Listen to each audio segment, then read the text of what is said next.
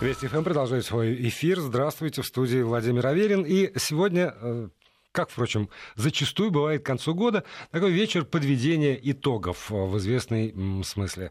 Э, сегодня у нас в студии наш гость, генеральный директор Всероссийского центра изучения общественного мнения, научный руководитель факультета политологии, социологии и финансового университета при правительстве Российской Федерации Валерий Федоров. Здравствуйте, Валерий Валерьевич. Добрый вечер. Э, не то чтобы вы открываете эту, этот цикл подведения итогов уходящего 2018 года, но с точки зрения социолога, конечно же, очень любопытно вас по этому поводу попытать. Тем более, что вы ориентируетесь э, в профессии своей не только на какие-то объективные вещи, на то, что можно действительно э, заметить и посмотреть со стороны, но и на абсолютно субъективные. Вы знаете, мы не прослеживаем большую разницу, потому что каждый человек, безусловно, субъективен, но мы в нашей профессии имеем э, технологию, методологию, э, как вот все эти субъективные мнения интегрировать и в результате получить объективную оценку. Вот. И это, кстати, э, подтверждается даже целым рядом экспериментов. Вот еще больше 130 лет назад один британский ученый, Гальтон, если не ошибаюсь, значит, на ярмарке, где в качестве одного из таких вот развлечений для праздной публики, значит, предлагали угадать, сколько весит бык, ну или вол конкретный. Вот каждый мог, значит, попытаться. Вот раздавали бумажки, они писали, бросали в урну, и, значит, тот, кто точнее всего определил, значит, тот получал приз ценный. Вот этот ученый, не будь дурак, взял э, значит, урну и собрал, пересчитал все так сказать, варианты предсказаний, все их просуммировал, потом разделил на количество предсказаний. В результате выяснилось, что э, абсолютно точно был указан вес быка. В среднем? Да, да. да. Ну нет, в среднем, э, как бы каждая конкретная оценка довольно сильно отличалась. Угу. Вот, но если их объединить и разделить на количество оценщиков, то угадали. Это то, что называется мудрость толпы. Это описано в интересной книжке одного американского поляка Джеймса Шуравьески. Вот, так что действительно каждый из нас субъективен, и каждый может э, со своей колокольни смотреть, ну а какой, с какой еще у него только одна, а, одна и есть. Вот, но все в целом мы э, можем давать очень точные оценки, но надо уметь эти оценки правильно собирать и интегрировать. Ну вот я на самом деле эту преамбулу э, в качестве изменения некоторого перед вами э, говорил, потому что я совершенно волюнтаристски и ненаучно завел э, опрос на, в приложении Вести ФМ, который установлен на смартфонах наших слушателей, и задал, по-моему, самый ненаучный вопрос, который только можно себе придумать. Простите меня за это. Год 2018, с вашей точки зрения, был лучше 2017, хуже 2017, примерно такой же, как 2017 год. И через несколько минут или там десятков минут, как пойдет, мы с вами получим результаты этого ненаучного опроса. А вы знаете, мы аналогичный абсолютно опрос уже провели, буду буквально на днях. Ну, и... не говорить хотя бы тогда итоги. Не, не, не, ни в коем случае. Более того, я не могу их сказать, потому что я завтра в 14 часов в агентстве ТАСС э, как раз расскажу об итогах года и в том числе о ответах россиян на этот вопрос. Он, по сути, один из важнейших. Он определяет уровень пессимизма, или наоборот оптимизм, о, да, оптимизма. Да, да. Вот. Мы каждый год его задаем, а, и вы знаете, это очень сильно влияет на все последующие события. Мы уже а, неоднократно анализировали вот на эту последующие связь. На последующие, разумеется. Ну, То есть вот это настроение рубежа да. года, вот это условная совершенно такая граница, которая вроде бы ее и нет, но на самом деле она в нашем сознании присутствует, это определяющий какой-то фактор для того, что будет в следующем году? Я бы не, а, не цеплялся к вот этому рубежу года, потому что мы можем э, задавать этот вопрос хоть раз в неделю. Вот, я говорю о том, что наше сегодняшнее настроение формирует наше будущее. Вот. Мы просто традиционно задаем этот вопрос э, к концу года, когда все подводят итоги, планируют, э, что-то там загадывают, просят у Деда Мороза или у кого-то еще. Вот. И действительно, в конце прошлого года мы спрашивали, как вы считаете, лучше, хуже, так же? Был большой перевес позитивных оценок. Вот в конце 2017 ну, да, года. Давайте так, давайте дождемся результатов э, нашего опроса. Он, конечно, будет не репрезентативный там, э, с точки зрения социологии, но, тем не менее, покажет хотя бы настроение нашей аудитории. И, может быть, к концу этого часа вы забудете свои обещания не, не разглашать данные, которые завтра озвучите в ТАСе, и как раз как-то прокомментируете эти вещи. Но по поводу завтрашней пресс-конференции. А, в анонсе написано, в ЦИОМ представит данные исследований, посвященных э, итогам уходящего года. Помимо вот этого, лучше, хуже, что... У нас там целая серия интереснейших да, да, да, да, вот номинаций. Что, хотя, хотя бы номинации. Политик года, спортсмен года, актер года, музыкант года. Э, вот это такие э, персональные, но есть и событийные, ну, скажем, телепрограмма года, скандал года, э, значит, там, конфликт года, события года. Вот традиционные наши рейтинги, и мы не только мнение людей представим, мы еще их сопоставим с мнением прессы наши партнеры из компании «Медиалогия» сделали по нашей же, так сказать, нашему набору номинаций выборку, да, какие события, каких героев, кумиров, идолов, вот, или просто выдающихся людей активнее всего освещала российская пресса в этом году. И мы сравним, о чем писала пресса и кого все-таки героем назвали люди. Это далеко не всегда одно и то же. И это, кстати, ответ на вопрос, всесильно ли наши средства массовой информации, способны ли они кого-нибудь зомбировать. Я надеюсь, что нет. Вы знаете, я много лет работаю в этой профессии да, с, одной, с одной мыслью, что э, хотя бы этого не было, чтобы уже настолько... Но, знаете, до сих пор есть вот такая секта верующих в э, значит, всесилие средств массовой информации и, прежде всего, телевидения, вот, к радио в меньшей степени, вот, но в верующих в всесилие телевидения очень много. Кстати, как правило, это представители представители либерального мировоззрения, близкого и вам, насколько я знаю. Вот, но здесь, видимо, вы с ними по разные стороны баррикад. Кстати, опять же, за долгие годы уже очень сложно сформулировать, кто мне близок э, мама моя недавно меня как раз спрашивала, ну, у тебя же должен быть кумир вот э, в области политики, почему-то она решила. Я ей честно сказал, что нет. Нет, не должен, по определению. Просто потому, что у меня такая профессия. У меня не должно быть кумиров. Хотя я думаю, что завтра, э, по крайней мере, одной неожиданности не будет. Если номинация «Политик года», то я себе примерно представляю, кто этот самый политик в нашей стране, политик и этого года, и прошлого, и позапрошлого, и вот, может быть... Может быть, будущего. Да, и, может, да, и будущего, наверное, скорее всего. И, э, и тем не менее, вот если мы начнем с политики подводить итоги года. Вот есть какие-то константы. Одна из них это политик, политик года. Но а, если м, в течение там, 2018 года, есть ли вариации, были ли изменения, можно ли было наблюдать за тем, как а, вот ну, не знаю, колышется эта волна поддержки, приятия, осуждения тех или иных политиков. Не будем зацикливаться даже на одном. Ну, разумеется, это можно делать, и мы этим занимаемся. А, когда-то я могу сказать, что мы этим занимаемся ежемесячно, потом я бы сказал, что мы этим занимаемся еженедельно, а сейчас я говорю, что мы этим занимаемся ежедневно, потому что вот уже два года, как в ЦИОМ проводит а, ежедневные телефонные опросы, и в том числе, конечно, там задаются вопросы об оценке работы президента, председателя правительства, кабинета министров а, и политических партий, а, за кого вы будете голосовать, кого будете поддерживать. Вот, поэтому, конечно, эта динамика есть, и она а, очень показательна, и можно о ней говорить бесконечно, вот, но скажу так, этот год был для российской политики как год американских горок. Ну, или русских ну, вот, город. Вот, то есть мой вопрос предполагал, были ли какие-то вещи, которые да. неожиданные, да, не, необычные значит... по сравнению с там, предыдущими, например? Ну, в каком-то смысле это было предсказуемо, отчасти, потому что на март у нас пришлись президентские выборы, вот, поэтому первые три месяца это вот такой рост социального оптимизма. Я говорил, что мы в декабре 17-го опрос проводили, спрашивали, а вы верите в лучшее будущее или с опаской к нему относимся, относитесь, и был такой вот перевес в пользу оптимистов. А последующая президентская кампания, она э, долю этих оптимистов еще более увеличила.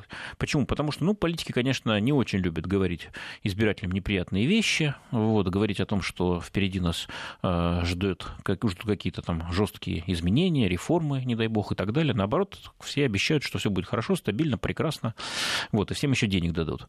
Вот. И действительно люди верят, потому что от кризиса устали, от э, вот этого какого-то не очень понятного значит, времени после кризиса, когда кризиса уже нет, а роста еще тоже нет, вот тоже устали от этого, от, этого, э, от этой паузы, промежутка. И вот хочется, наконец, э, жить спокойно и богато, зажиточно. Вот. И, конечно, мы надеемся на президента, надеемся на его команду, на его курс. Вот поэтому в марте все пришли и поддержали. Вы помните, очень высокие были уровни и явки, и голосования. Вот. А, ну, а затем был июнь, вот уж в чистом виде русские горки, когда, с одной стороны, такой взрыв энтузиазма, а, интереса, внимания, симпатии, я говорю о Мундиале, о чемпионате мира по футболу, вот, когда мы показали свою страну огромному количеству иностранцев с Запада, с Востока, из Азии, из Европы, из Америки, и всем понравилось. И нам самим понравилось.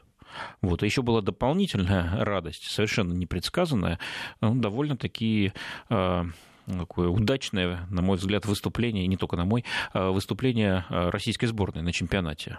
Почти никто не ждал, что она дойдет до да, четвертьфинала. Главное изумление Да, изумление, года. вот правильное слово. Вот. Увы, на таком позитивном, приподнятом фоне э, чемпионата э, вторая новость столь же резонансная, но э, совершенно противоположным знаком. Это повышение пенсионного возраста. Вот. А, люди наши очень умные, очень внимательные, поэтому никто не а, значит, забыл а, что-то посмотреть новости, вот, и никто не был настолько увлечен чемпионатом, чтобы пропустить мимо ушей вот эту важнейшую, важнейшую реформу. Вот. И она, конечно, определила социально-политический климат на вторую половину года. Больше стало критиков, больше стало пессимистов, больше стало тех, кто э, разочарован, потому что, ну, действительно, это касается всех, и э, почти никому не хочется работать дольше. Вот. Э, и это, конечно, сказалось на рейтингах, партийных, э, персональных, институциональных. Это сказалось на выборах. Напомню, у нас в сентябре еще выборы прошли. Вот. Не во всех регионах были поддержаны представители партии власти. Э, и даже на губернаторских выборах, чего практически не бывало. Э, ну, только в 2015 году один был прецедент. В Иркутской области победил коммунист Сергей Левченко. Во всех других случаях побеждали кандидатуры, поддержанные президентом. Вот мы увидели, что в этот раз значит, в нескольких регионах победили кандидаты от ЛДПР и от КПРФ. РФ. И все это следствие одного и того же ключевого события, э, вот того самого повышения пенсионного возраста. И когда мы сегодня э, хотим понять, а что люди думают насчет завтрашнего дня, насчет оптимизма, пессимизма, как они прогнозируют, чего ожидают. Ну, ни в коем случае нельзя забывать об этом событии. Я не буду предвосхищать результаты голосования вашего, и, конечно, не буду предвосхищать э, результаты своего опроса, который я оглашу завтра, но почему-то мне кажется, что вот это вот круп, крупное э, и такое нерадостное для огромного большинства россиян событие огромный отпечаток наложило и наложит еще вот на все их оценки, в том числе и будущего. Вот про константы я заговорил, и одна из констант, понятно, она политическая, но, помимо всего прочего, есть еще иные константы какие-то в нашей жизни и в нашей стране, безусловно. И э, я сейчас, извините, не, не, не на ваши результаты сошлюсь, а на результаты коллег, но вот в тех э, главных событиях уходящего 2018 года, которые назвали социологи из э, иных э, структур, из иных служб, я, например, не обнаружил вообще никак, ни намеком, ни 2%, как там про Серебренникова или про Сенцова, например, а просто никак упоминания по поводу э, того раскола в православии, который происходит как раз вот на наших глазах и в 2018 году. Хотя мне кажется, что э, как бы ни относиться к Русской Православной Церкви, э, там есть люди, которые являются ее ну, активными приверженцами, воцерковленные, есть, наверное, рьяные атеисты, есть критики, но а, не признать то, что эта структура и эта институция, и, и это О, Господи, церковь, да, вот церковь это самое точное слово для нее. Огромную роль играет всегда, вне зависимости от режимов, эпох в жизни страны, нельзя. И вдруг вот такое вот невнимание. Это потому что э, не предлагается в качестве одного из э, ну, таких вот примеров, вариантов. Где, вариантов, где надо поставить галочку. Ну да, тут и... есть методические, конечно, ограничения, но я думаю, дело в другом. А, раскола-то нет в мировом православии. Есть э, раскольнические действия а, Константинопольской патриархии а, на конкретной территории, на Украине. Вот. Э, конечно, Украинская православная церковь – это органическая часть Русской православной церкви, но все-таки мы опрашиваем россиян, а не украинцев. То есть э, э, прихожан российских приходов. Вот. И э, когда мы спрашиваем о важнейших событиях, проблемах, значит, мы получаем ответы, но это все попадает в другую группу, в события, связанные с Украиной вот в этот проблемный фон. То есть, по мнению... А, а не с Русской Православной Церковью в ее вот в целости и совокупности? Да, больше всего это все-таки относится к, э, к этим э, событиям. Но в любом случае, мы только, на мой взгляд, в начале процесса. Вот, даже Томас еще не дан. Вот, и не исключено, что дальше будет хуже, увы. Я, наверное, тут присоединяюсь к такому негативному взгляду вот, с опаской, с осторожностью в будущее. Поэтому вполне возможно, что в 2019 году мы э, увидим э, такое э, дальнейшее негативное развитие событий. И, соответственно, рост да, внимания к этому, да? Да, да, да. Более того, вы знаете, что а, есть ожидание, что под Новый год на Донбассе будет обострение, там готовится серия военных провокаций со стороны киевского режима. Вот. Это тоже, конечно, может актуализировать а, внимание россиян к этой теме. Ну вот это, понимаете, когда вы вот тоже ведь э, примерно через запятую ставите события в церкви Украины, которые происходят на Украине, там вокруг церкви православной на Украине, и события на Донбассе.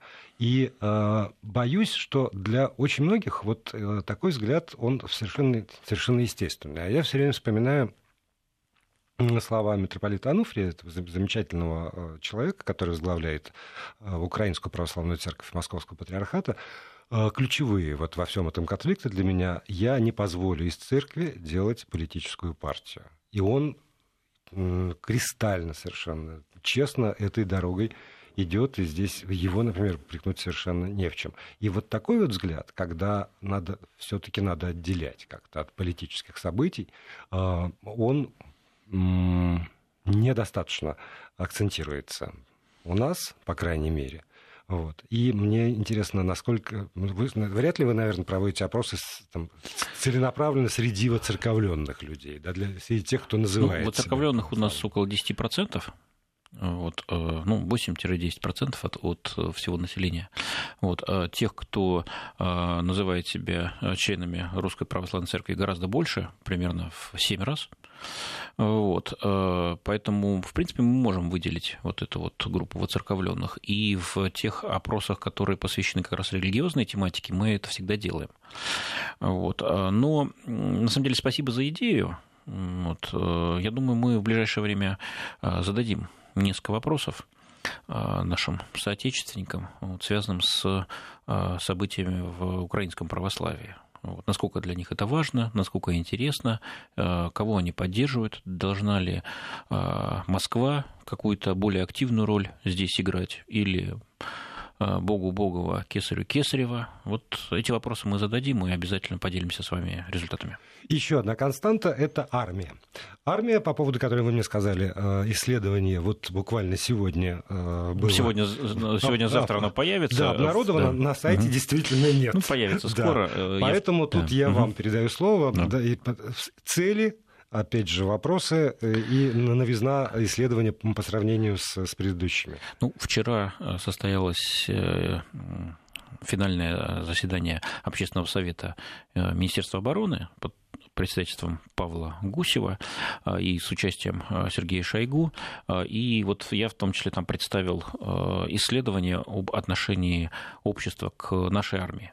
Вот, мы ежегодно его проводим. Как вы правильно сказали, это э, одна из констант, один из устоев э, нашего общества, армия. Вот, если 5-7 лет назад э, общество очень низко оценивало боеспособность наших вооруженных сил, не очень надеялось на то, что они защитят нас в случае чего, но параллельно и внешнюю военную угрозу тоже не считала самой такой актуальной, то вот за последние 5 лет все изменилось. С одной стороны, резко выросла военная угроза стране. А сегодня все понимают, что мы живем в небезопасном мире. А в мире, где международные соглашения не выполняются, попираются, игнорируются или служат ширмой, прикрытием для очень неблаговидных действий. А где грубая сила не обязательно используется, но всегда присутствует, и уже сам факт ее существования, он очень серьезно влияет на э, действия, ходы, планы, намерения и даже риторику э, тех или иных государств, блоков или политических сил. Вот. То есть мы живем в мире небезопасном, и поэтому армия нам очень нужна. Это вот одно важное изменение. Второе важное изменение связано с теми переменами, которые, собственно, в армии произошли.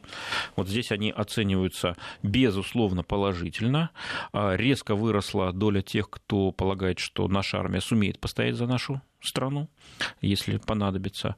А, изменения вот сейчас пару цифр назову, изменения в а, жизни армии 58% оценивают как позитивные за последние 2-3 года, а, только 6% как негативные. В чем видят позитивные изменения? На первом месте, конечно, это то, что больше новой техники, вооружения, в том числе новых видов оружия а, поступает в войска. Не просто разрабатывается, а поступает в войска. И люди уверены, что это как раз то самое вооружение, да, который соответствует нужно. самым да. вот, высоким требованиям сегодняшнего и, ну, может быть, самым или не самым, но, по крайней мере, современное. Вот, э, то есть это уже образцы во многом разработанные и пошедшие в серию после э, распада СССР, да, то есть это более новое вооружение. Ну, во всяком случае, верят. Э, я прошу прощения, мы сейчас с вами прервемся. У нас в студии Валерий Федоров, генеральный директор Всероссийского центра изучения общественного мнения. После новостей мы продолжим. И мы продолжаем программу. Валерий Федоров, генеральный директор Всероссийского центра изучения общественного мнения, научный руководитель факультета политологии, социологии и финансового университета при правительстве Российской Федерации. Здесь, в студии, я напомню, э, слушателям был задан вопрос, можно проголосовать в приложении Вести ФМ. Э, год 2018 был э, для вас лично, конечно же, лучше прошлого, хуже прошлого и примерно такой же, как прошлое. Голосование идет, и я попрошу ближе к концу программы Валерия Валерьевича э, прокомментировать полученные результаты. Ну, а пока давайте продолжим все-таки про армию. Вот с вооружениями, значит, народ одобряет. Да, очень да, одобряет. Это прямо на первом месте, как такой маркер э, того, что в армии дела пошли на лад. Вот. Ну, второй важный элемент, все-таки армия у нас сегодня воюет прежде всего э, речь о Сирии, вот, и воюет эффективно. Да? Война, э, по сути, выиграна, значит, и э, остались последние, видимо, хотя кто его, конечно, знает, вот, но все-таки уже ситуация далеко не та, не настолько, так сказать, угрожает, как была вот в 2015 году, когда воздушно-космические силы России были введены на территорию Сирийской Арабской Республики. Вот. Парадов много, много учений, учения крупные. А, что еще? А, ну, конечно, сокращение срока службы в армии до одного года для призывников.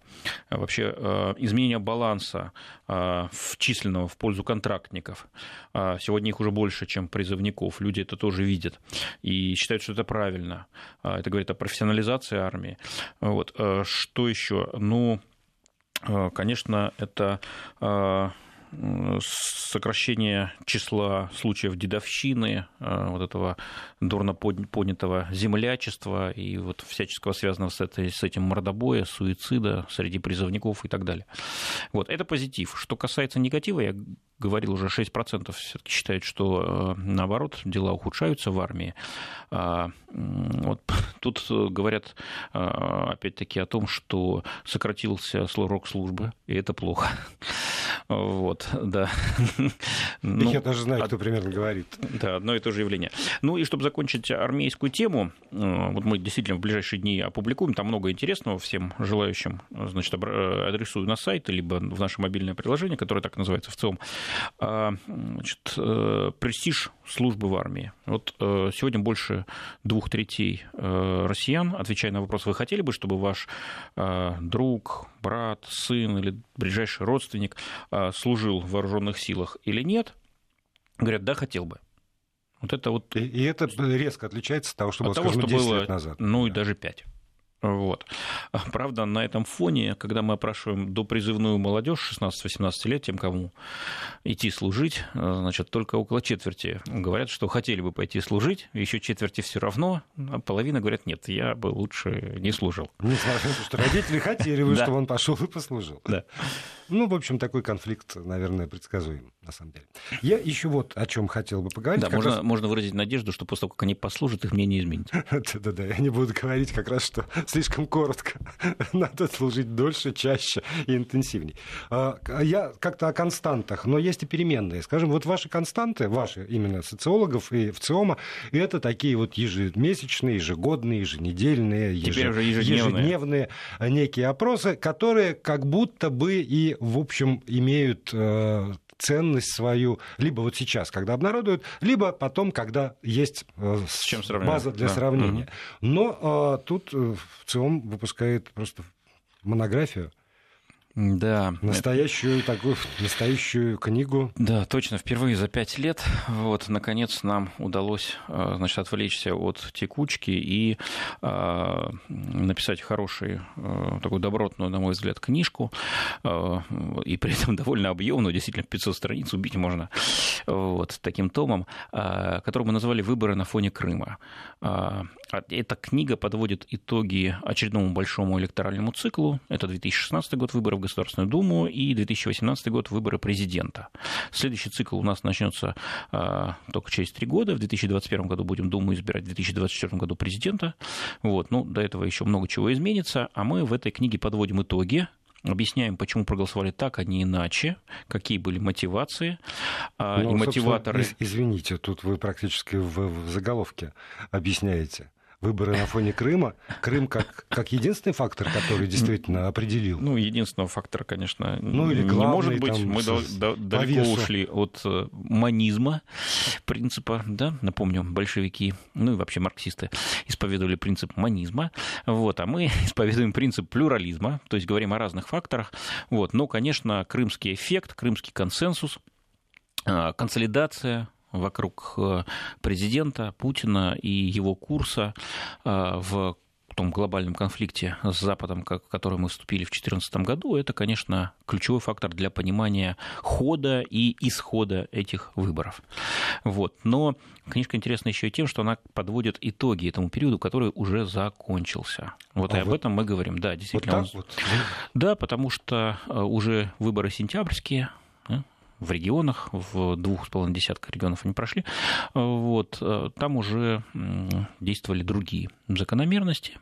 Вот. Это не значит, что мы отказываемся от Крыма, это не значит, что мы готовы к каким-то переговорам о будущем. Нет, Нет. это просто сознание человеческое. Которое... Да, просто речь идет о том, что поменялась повестка дня, вот, э, поменялась приоритетность вопросов, вот, никто не ставит под сомнение а, из серьезных политических сил, а, политиков, принадлежность э, Крыма, Севастополя. Нет, речь не об этом. Речь о том, что сегодня для нас все-таки главный фронт внутренний.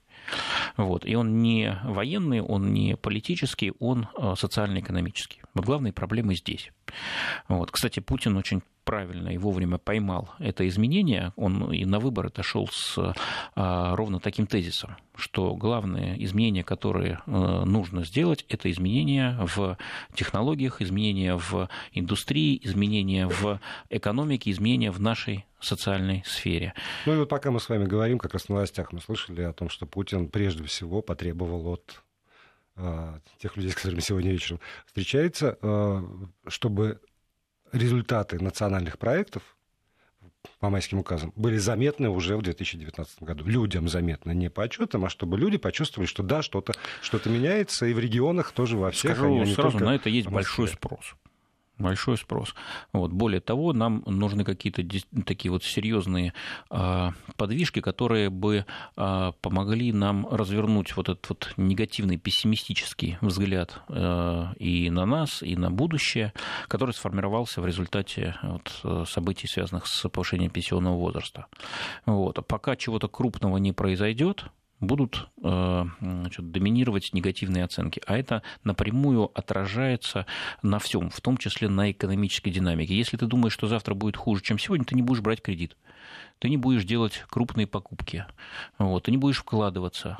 Вот, ты будешь жить в ожидании значит, наступления нового кризиса и э, держать деньги так сказать, на черный день. Вот, и, скорее всего, не в банке потому что предполагаю, что они, банк, банк тоже может рухнуть. Вот. И, скорее всего, не в национальной валюте. То есть целый спектр негативных последствий, причем вполне материальных, вот, которые могут приобрести большой масштаб, а, значит, а причина это вот негативная, так сказать, э, негативный прогноз. Вот. И этот негативный прогноз, конечно, надо поменять. А вот смотрите, э, при этом, я не знаю, говорят ли люди вам об этом, когда вы спрашиваете, о, о том, о чего, чего, собственно, ждут. Потому что для, я подозреваю, что для человека, который формирует отчет перед вышестоящим начальством, ну, вот такое изменение – это, например, крупный инфраструктурный объект. Ну, например, мост или там стадион, или даже, может быть, новый какой-то там завод. Будет ли вот такое, э, в общем, яркое, показательное событие тем, э, что изменит вот как отношение людей.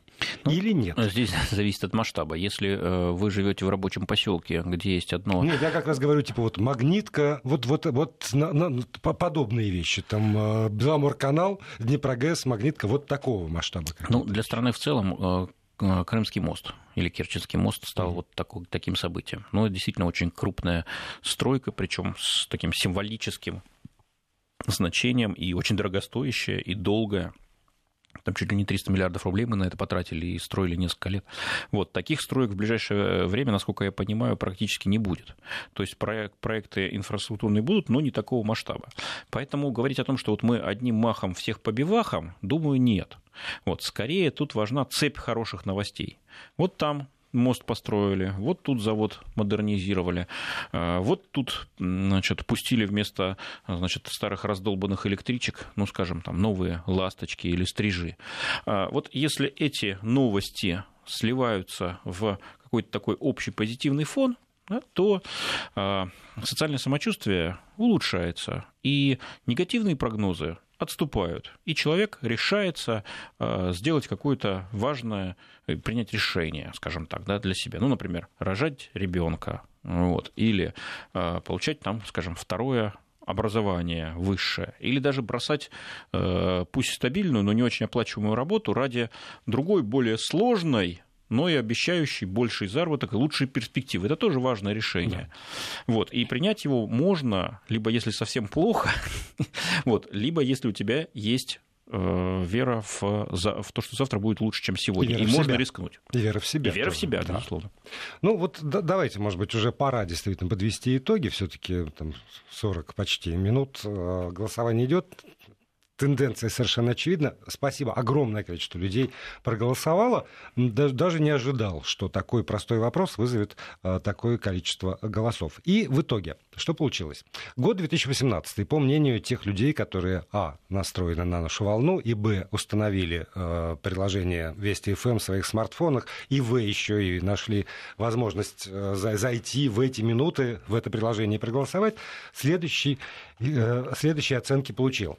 Год 2018 лучше прошлого 2017 года 23% голосов. Хуже 2017 года 30% голосов. Примерно такой же 47% э, голосов. Опять же, вот три варианта ответа – это то, что у вас может вызвать профессиональное недовольство. Не, нормально, но, нормально. Да, но я думаю, что примерно по, по настроению можно судить.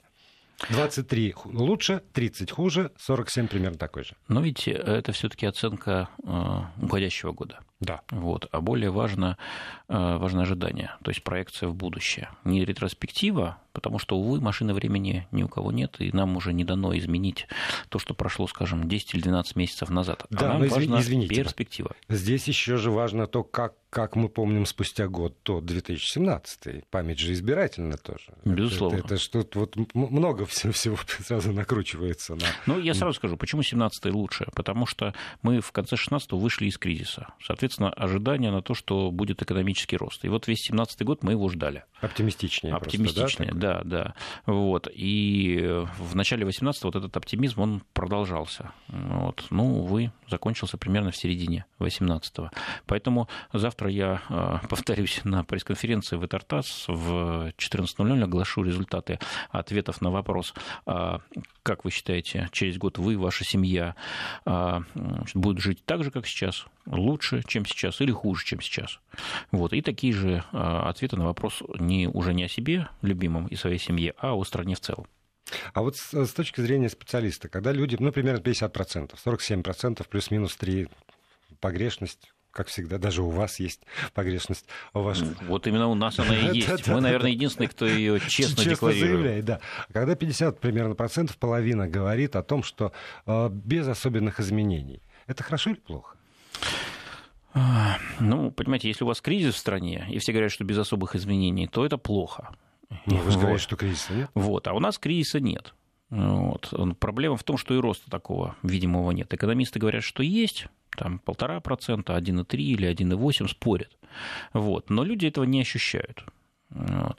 И поэтому, когда э, говорят, что особых изменений нет, вот. Это не очень хорошо с точки зрения того, что мы сейчас вот на той фазе экономического цикла, когда вот должны уже ощущаться изменения к лучшему. Но они не ощущаются. С другой стороны, э, ну, мы страна, которая прошла массу кризисов, и мы всегда готовы к кризису, и всегда его ожидаем. Вот. И в этом плане хорошо, что не было резких изменений к худшему. Вот. Поэтому, Кстати, ну... простите, я перебью, ожидают, видимо, все по-разному.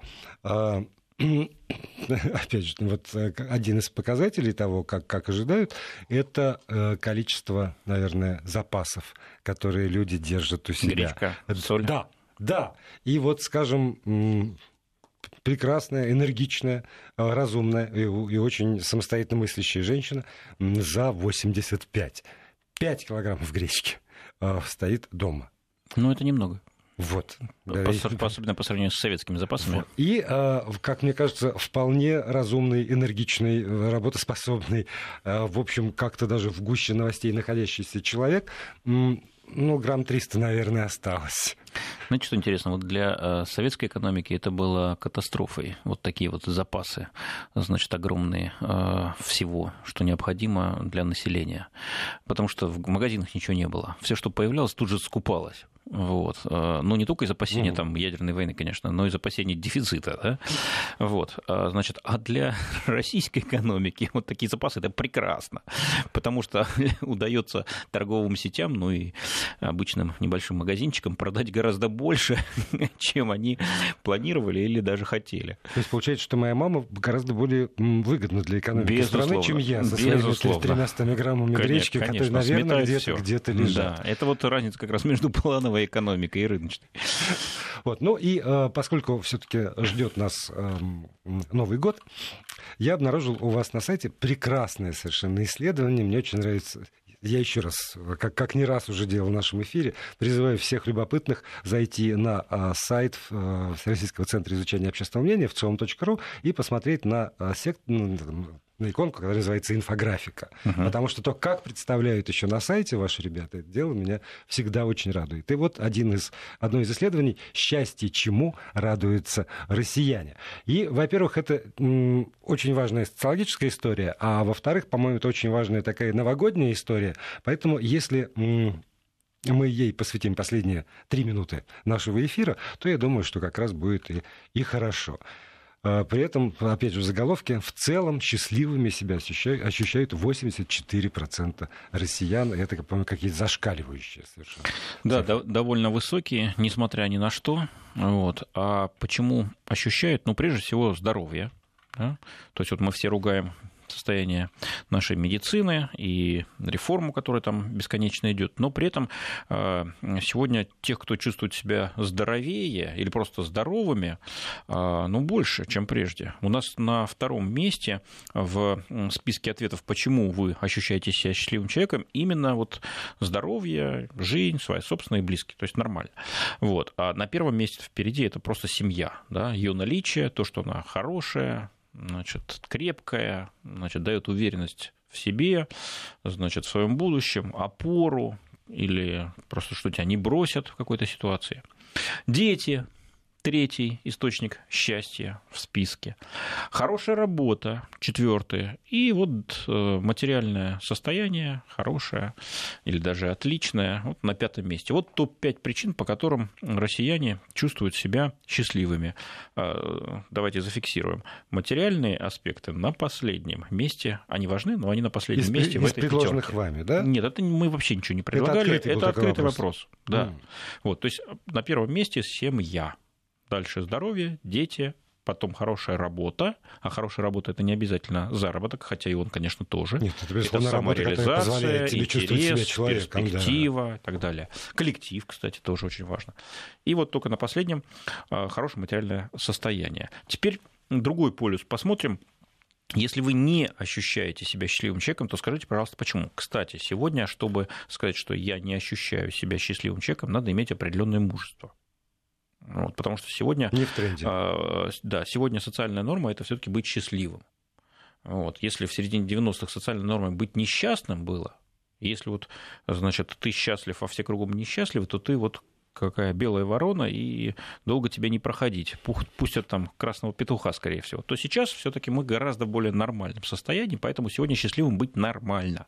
Вот те, кто говорят, что он несчастлив, их 13%. Э, вот. И... Как налог. Как налог, да. Так почему же они несчастливы? Вот тут материальные трудности выходят на первый план. Вот самый частый ответ – я несчастлив, потому что у меня материальные трудности. На втором месте, вот, кстати, мы все говорим, что россияне индивидуалисты такие страшные, а вот на втором месте плохое положение дел в стране. Ну и давайте двумя позициями ограничимся, потому что время наше истекает. Э, Валерий Федоров, генеральный директор Всероссийского центра изучения общественного мнения, был здесь в студии. И я вам желаю хорошей семьи, здоровья, э, с детьми, чтобы было, конечно, хорошей работы. С Новым годом! С Новым годом!